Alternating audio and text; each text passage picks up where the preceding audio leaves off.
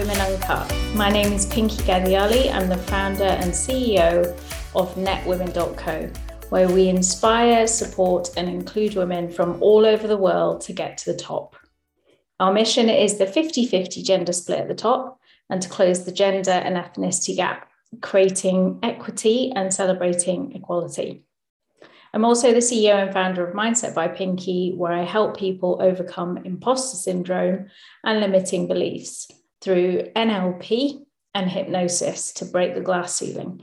And you can book your discovery call with me by following the link at the end. Every month, we will be bringing you our latest updates from netwomen.co and our community. We'll also be chatting about stories we found particularly newsworthy and giving our opinions on them. We will have a variety of speakers joining me each month from the Net Women community and having those conversations that we don't normally talk about. And today I'm delighted to be here with Jess Heagren, and she is the founder of That Works for Me. I'm going to ask her to tell us more because I can't wait to chat with her about all things that she does for women, about women, and helping women. So, Welcome, Jess. Thanks for having me. Hi, how are you doing? I'm good. How about yourself?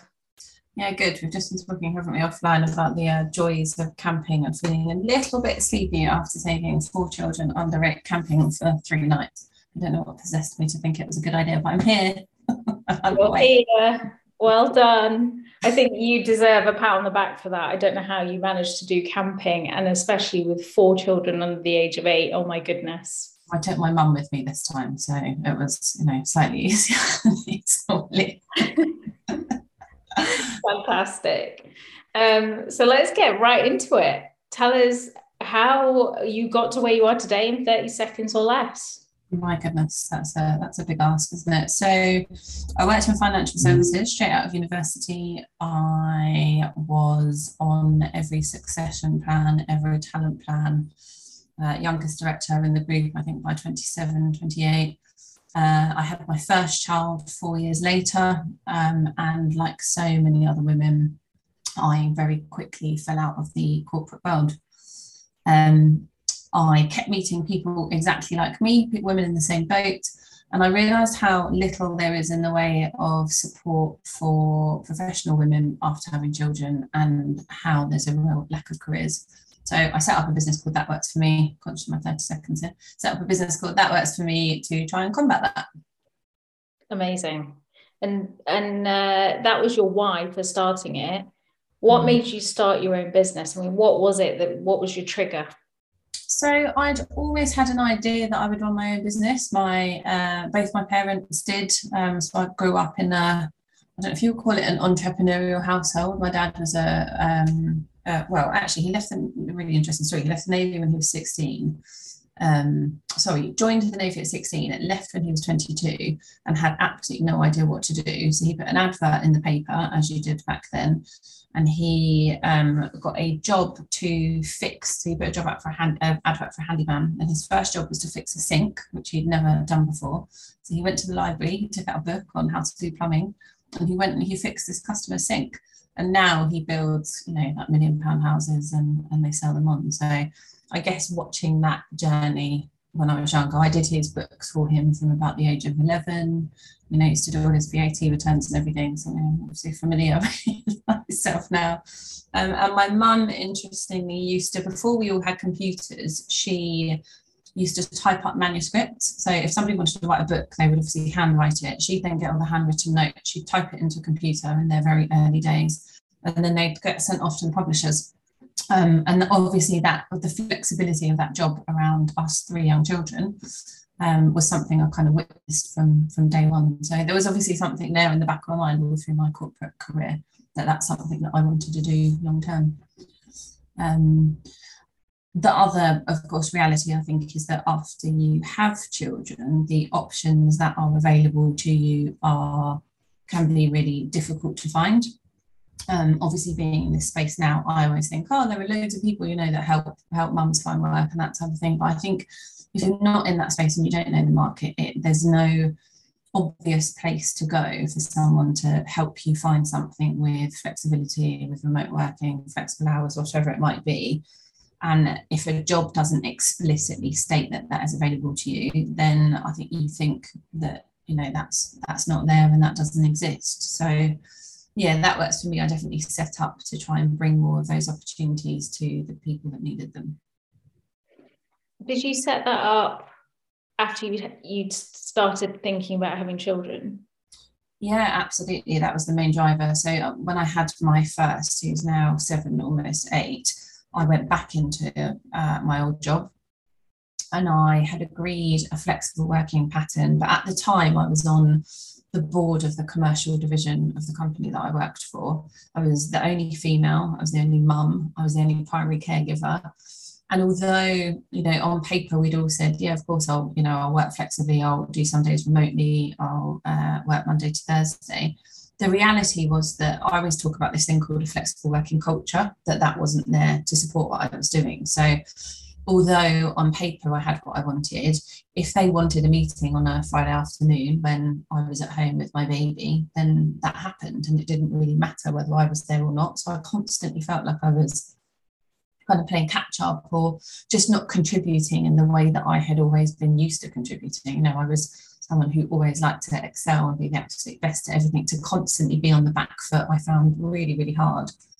Um, and I don't know, I always talk about falling pregnant again. I don't know whether the circumstances led me to having another baby quite quickly or whether, you know, I don't, I'm not quite sure which one came first. But anyway, when I fell pregnant with number two, so she's now five, I thought I'm probably not going to come back to this. I had 600 people working for me across different parts of the UK. I've been, you know, driving around like a mad woman trying to see them all. I had four different business units as well that we were some of them we were growing, some of them we were shrinking, I was doing tenders. They were all quite separate from one another.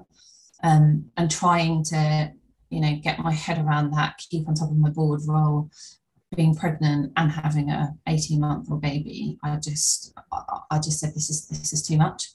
Um, and at the time that was completely the, the right decision. Yeah. I wonder if you're talking about this being seven years ago and five years ago, do you think anything has changed? So there's this really strange when you when you enter into a field and you'll notice this, Pinky, when you decide to kind of focus on something. My focus has obviously been flexible working, finding work for mums and helping mums kind of get their career back up, uh, sorry, get their careers back after they have a family you are falsely immersed in a world where you see a lot of that. And so my LinkedIn feed, for example, is full of experts on flexible working, on cultural change in business, and you know diversity experts, and we all talk about the same thing.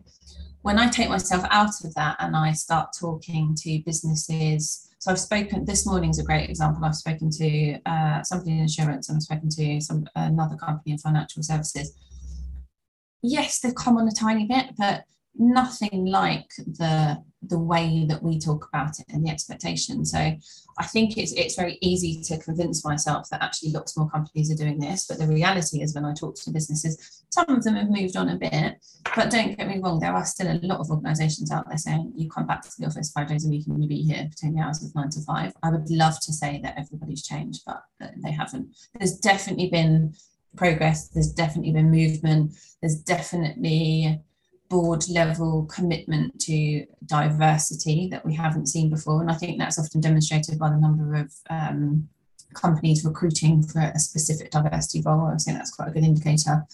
Um, but it's not fixed. This, you know, this isn't a COVID unfortunately didn't give us the thing in the hand that said, oh, here you go, companies get flexible working now. Lots of them just said, I don't like this very much, I'll put up with it for a while. Um, now let's get back to normal, which is really sad, but it happened.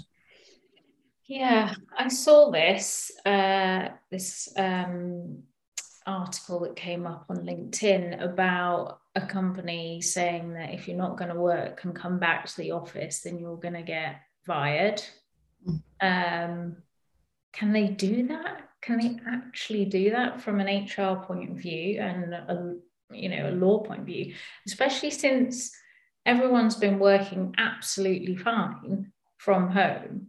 And, and that's proof, right? We've got a, nearly two years of proof that this has actually worked out fine. Um, in fact, better productivity wise. But then you've got companies that saying that is that allowed?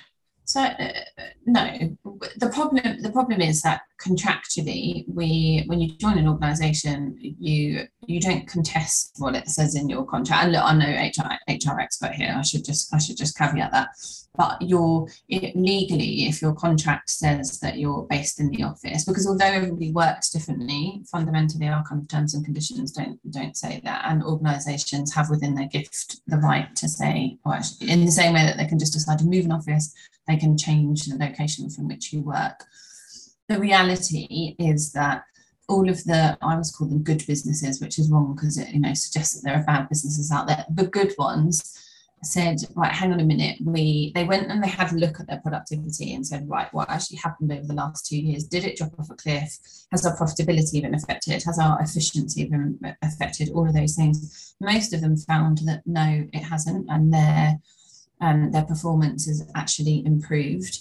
But there are a whole new raft of issues. For example, you know, training is the one that's thrown at me, you know, most commonly, and how do you um, embed new team members into the organization. So they're two kind of big challenges that people face. I think there's a real line manager issue. So if you're asking someone to manage a team who are sat in front of them where they see and they hear what they're doing, you then take that away from them and they're still expected to manage them. You know, how, how do they do that? And there are ways around all of these things. I should I can come on to those. But I think I think the, the challenges are very different. The good organizations have gone, okay, cool. So we found a way of um, assessing our performance, seeing what works. We've talked to our people and we found out what they want. And, you know, in most cases, people have said, actually, I do like coming into the office sometimes, but, you know, being able to work from home two or three days, days a week or be able to be open about the fact that I'm off to do the school run at this time and that type of thing um, makes it a lot easier. And they will find their they are finding that their engagement and their loyalty and all of those um, indicators of happy people are increasing which is great.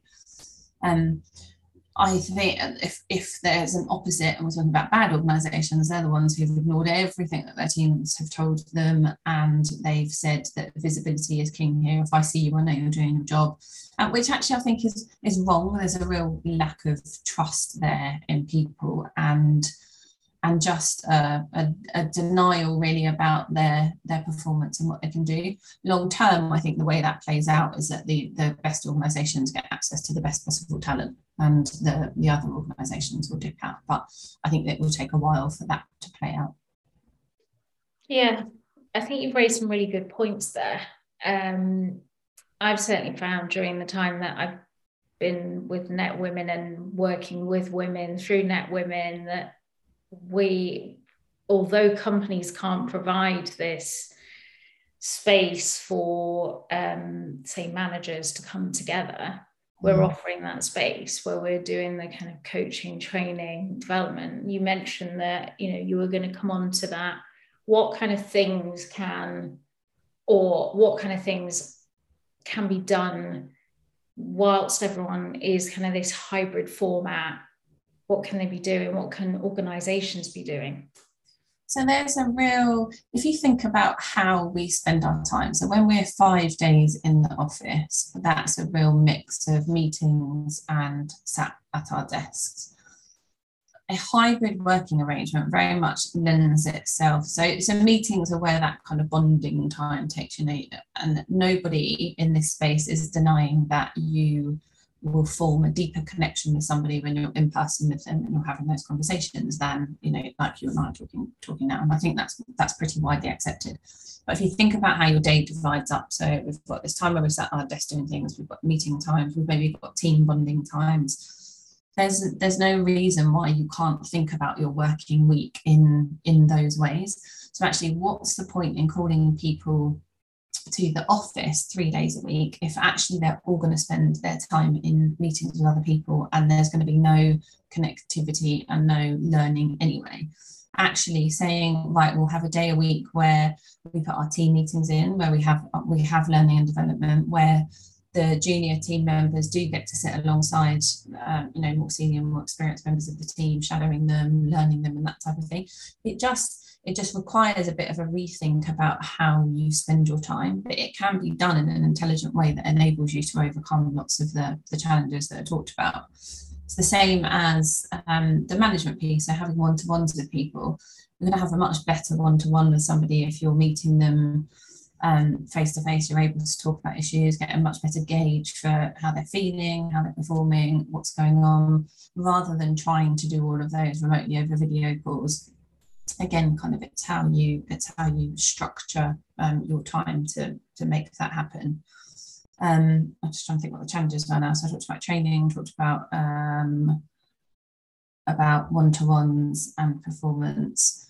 I think the other the other thing here that is absolutely critical, particularly from the business side of things, is that one of the things I find most incredibly frustrating is that I hear lots of boards talk about how their gender diversity drops off a cliff when they get to senior management. So what we know happens is that we have talent coming up through the organisation who are often women. Women get to, and I'm talking very typically here, but they get to their early 30s and they decide that they want to start a family and they organizations aren't very good at bringing them back in or you know offering flexible working to suit that so lots of businesses will say oh we've got this real problem you know we've got no women over the age of 30 um, you know working in our business unless they've come back in sort of at 50 those same businesses are the ones that aren't supporting flexible working initiatives aren't supporting returnships aren't supporting women with you know, confidence of coming. I don't know about you, but I found after I have babies, my confidence absolutely drops off a cliff. I feel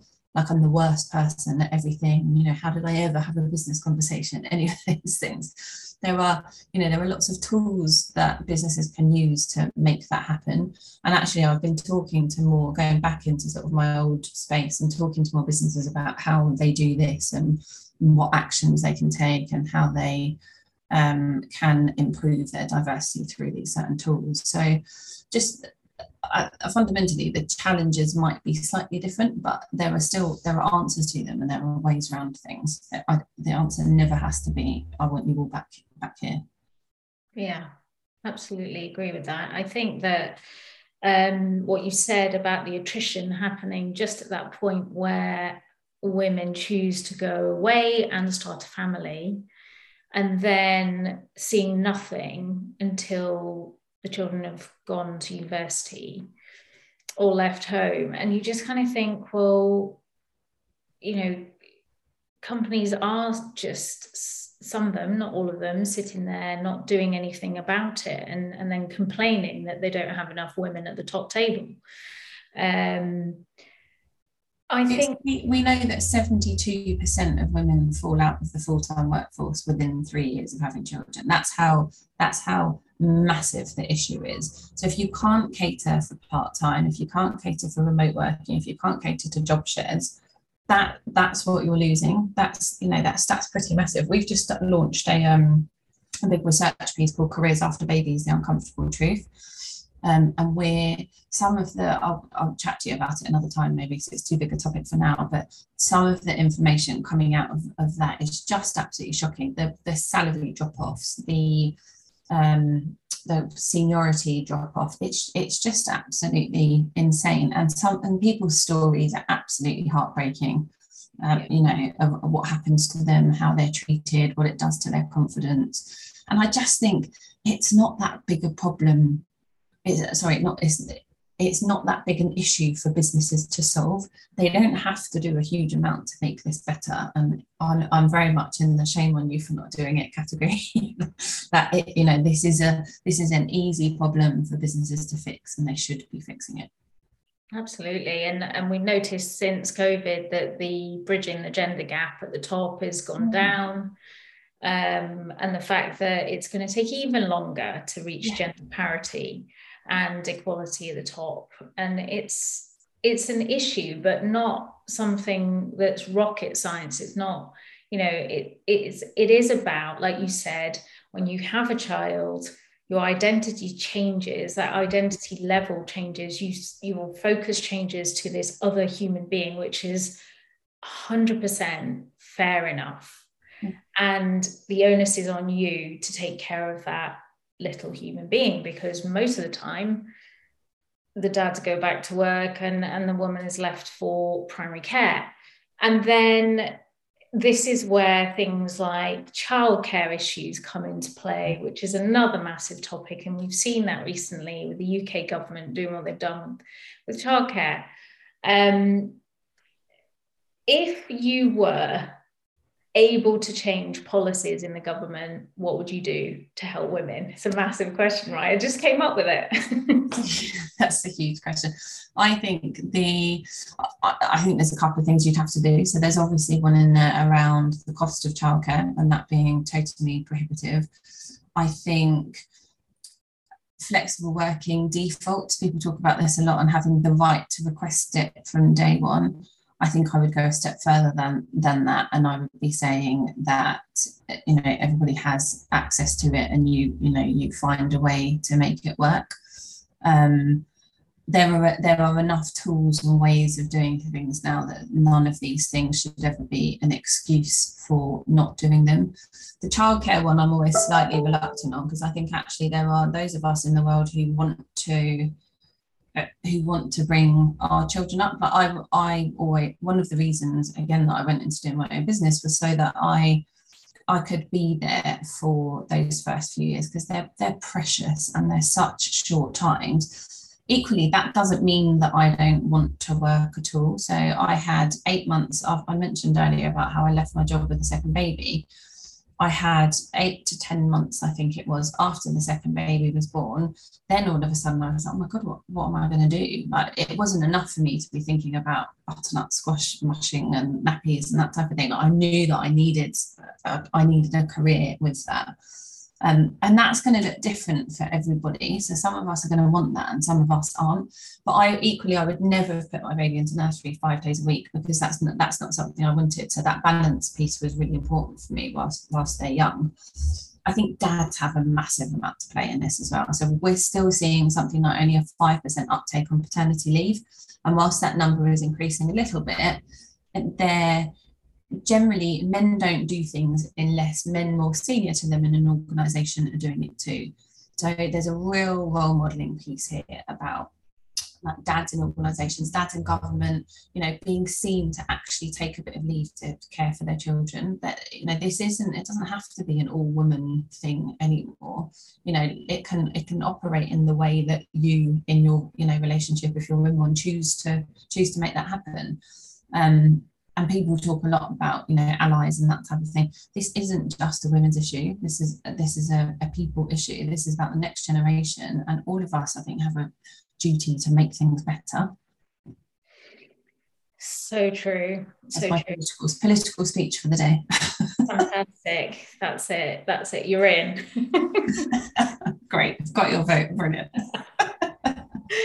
I think that there is that going back to that identity level crisis that we have after we've had not everybody but most women will not have that confidence to go back to work. What do you think what are the basics that organizations should actually be doing to encourage that behavior for women to actually go yes you know what? I'm going to apply for that job I'm going to go for it because it's part time, it's flexible, it does everything I want it to do, it's mm-hmm. hybrid.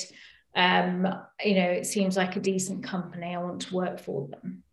What so, uh, so it's a really interesting question, isn't it? So I, that works for me has two parts to it. So we've got the business part where they um, they can upload roles, and we obviously talk to businesses a lot. And then on the flip side, we've got between five and six thousand members who can go and apply for those. And some of that's freelance, and some of it's employment. But what's very, very interesting, so I was chatting to a new business client this morning, and he said, Oh, we we like we have a hybrid working arrangement. So we like people to come into the office two or three days a week, but we're not that precious about it. And I said to him, What do you put on your job applications? He was like, Oh, on our job adverts. And he said, Oh, well, we put that we need them in the office two or three days a week. And I said to him, you'll see a 75% drop off in applications just for having that statement in there. Because as a mother and a and a, and a, and a woman or a father actually because actually we are seeing more dads less so but we are seeing some dads as a mother in particular if i look at that job advert i think how on earth am i going to be in london three days a week and still get my kids to school and you know still think about nursery and pack lunches and uniform like it's too much the reality is the survey that i mentioned earlier we've also done one of the one of the questions i ask in there is what uh, what would be your ideal working arrangement? Most of them will answer two days in the office and the rest of the time at home. And yet when that's put on paper they they don't apply. But i i completely get it because i'd be exactly the same but i'd find that really off-putting. The reality is once i got a job i'd probably be quite happy to do it because you like to go in and socialize and you like to speak to different team members but i think as women we have this real if some if something's off-putting we let it we let it put us off because we think oh, it's it's a challenge, it's a bit scary. I don't want to have the difficult conversation around that. You know, this is going to be hard enough that I'm having to put myself out there to go for a job that I'm not feeling 100% confident. Then on top of that, I'm going to add in this really awkward conversation about how I don't really want to come into the office two or three days a week, and it might put them off me. I just think we're we're very, and I still get this now. God, even doing the things that you know the, the work that I do, I still think like this I just think we're we're just very easily have our confidence knocked.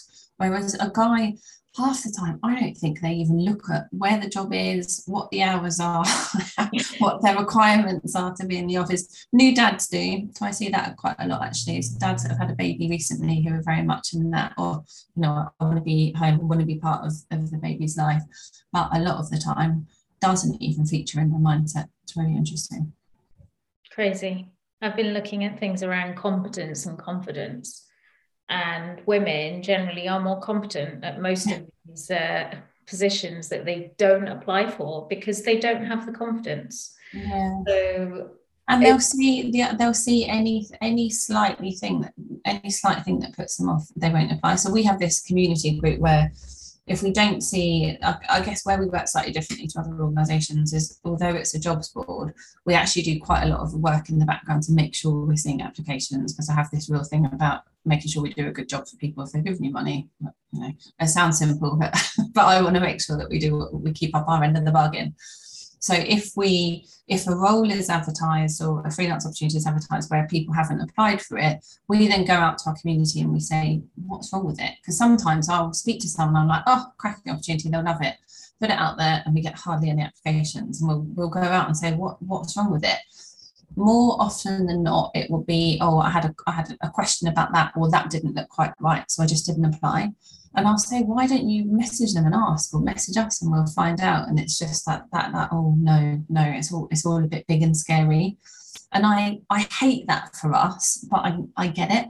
I I completely understand, and I, again I think businesses get very caught up in this i need all of these competencies met and i you know i need this and i need this and i need this and it makes a job advert look really quite intimidating the ones that work the best are the ones where they say, this is what we're trying to achieve. Here are some of the skills that we'd like. We're totally open to your, to your working pattern. Get in touch. And people are like, oh, okay, well, they sound quite open. You know, they might be able to do something for me. And you can guarantee that sort of tone of advert will see see lots more interest because it's not quite so scary. And it's so human. I think yeah. that we're so conditioned now to be a bit more human after COVID, right? We had kids screaming in the background, dogs barking, postman knocking at the door, whatever.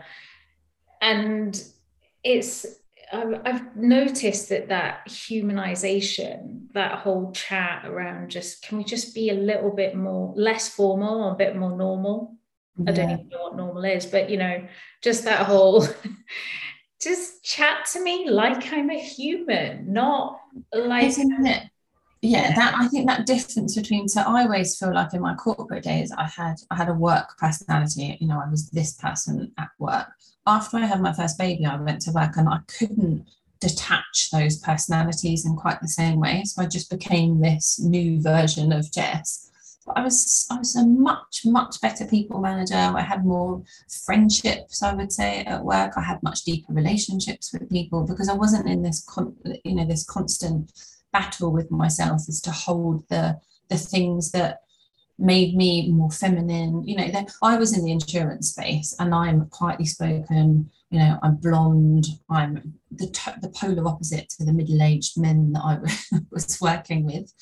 And I think weirdly having children kind of gave me the confidence to embrace some of those things a little bit more even though i had all of those other issues. But uh, you know it took a little bit of time but i got there. And in the end i think i'm a much better person because of it. Not to mention all of the new skills that you acquire when you have children because you might not have been organized before you not, might not have been very good at prioritizing but if there's one thing that will fix that it's a baby.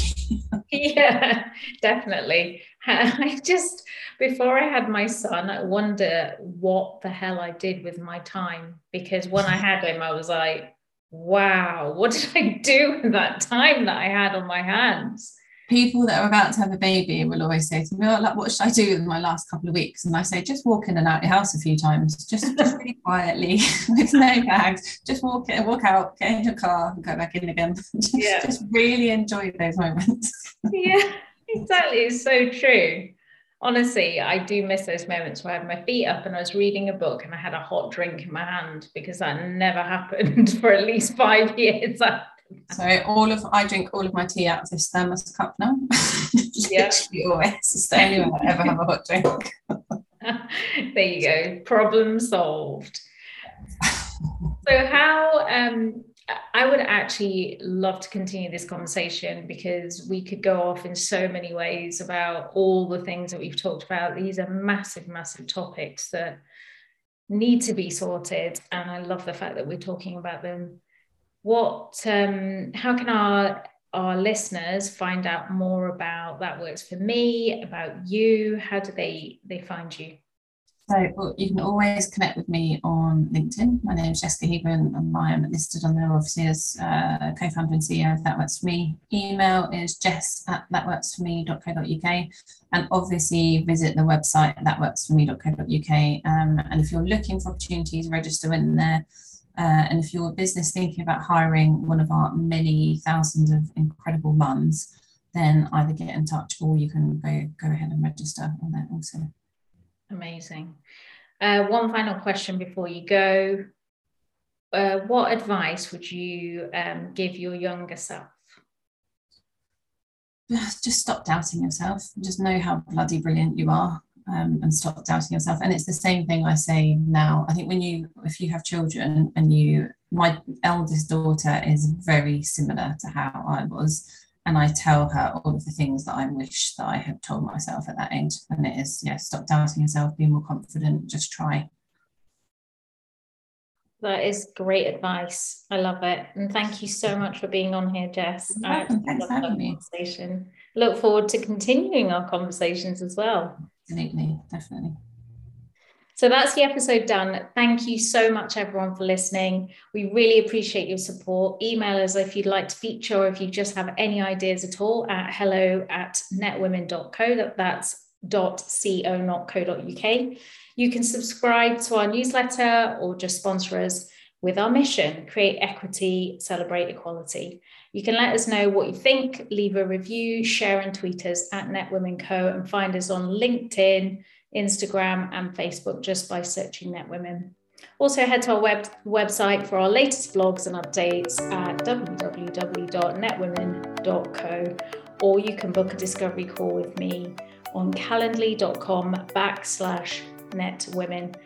Thank you for listening. Bye.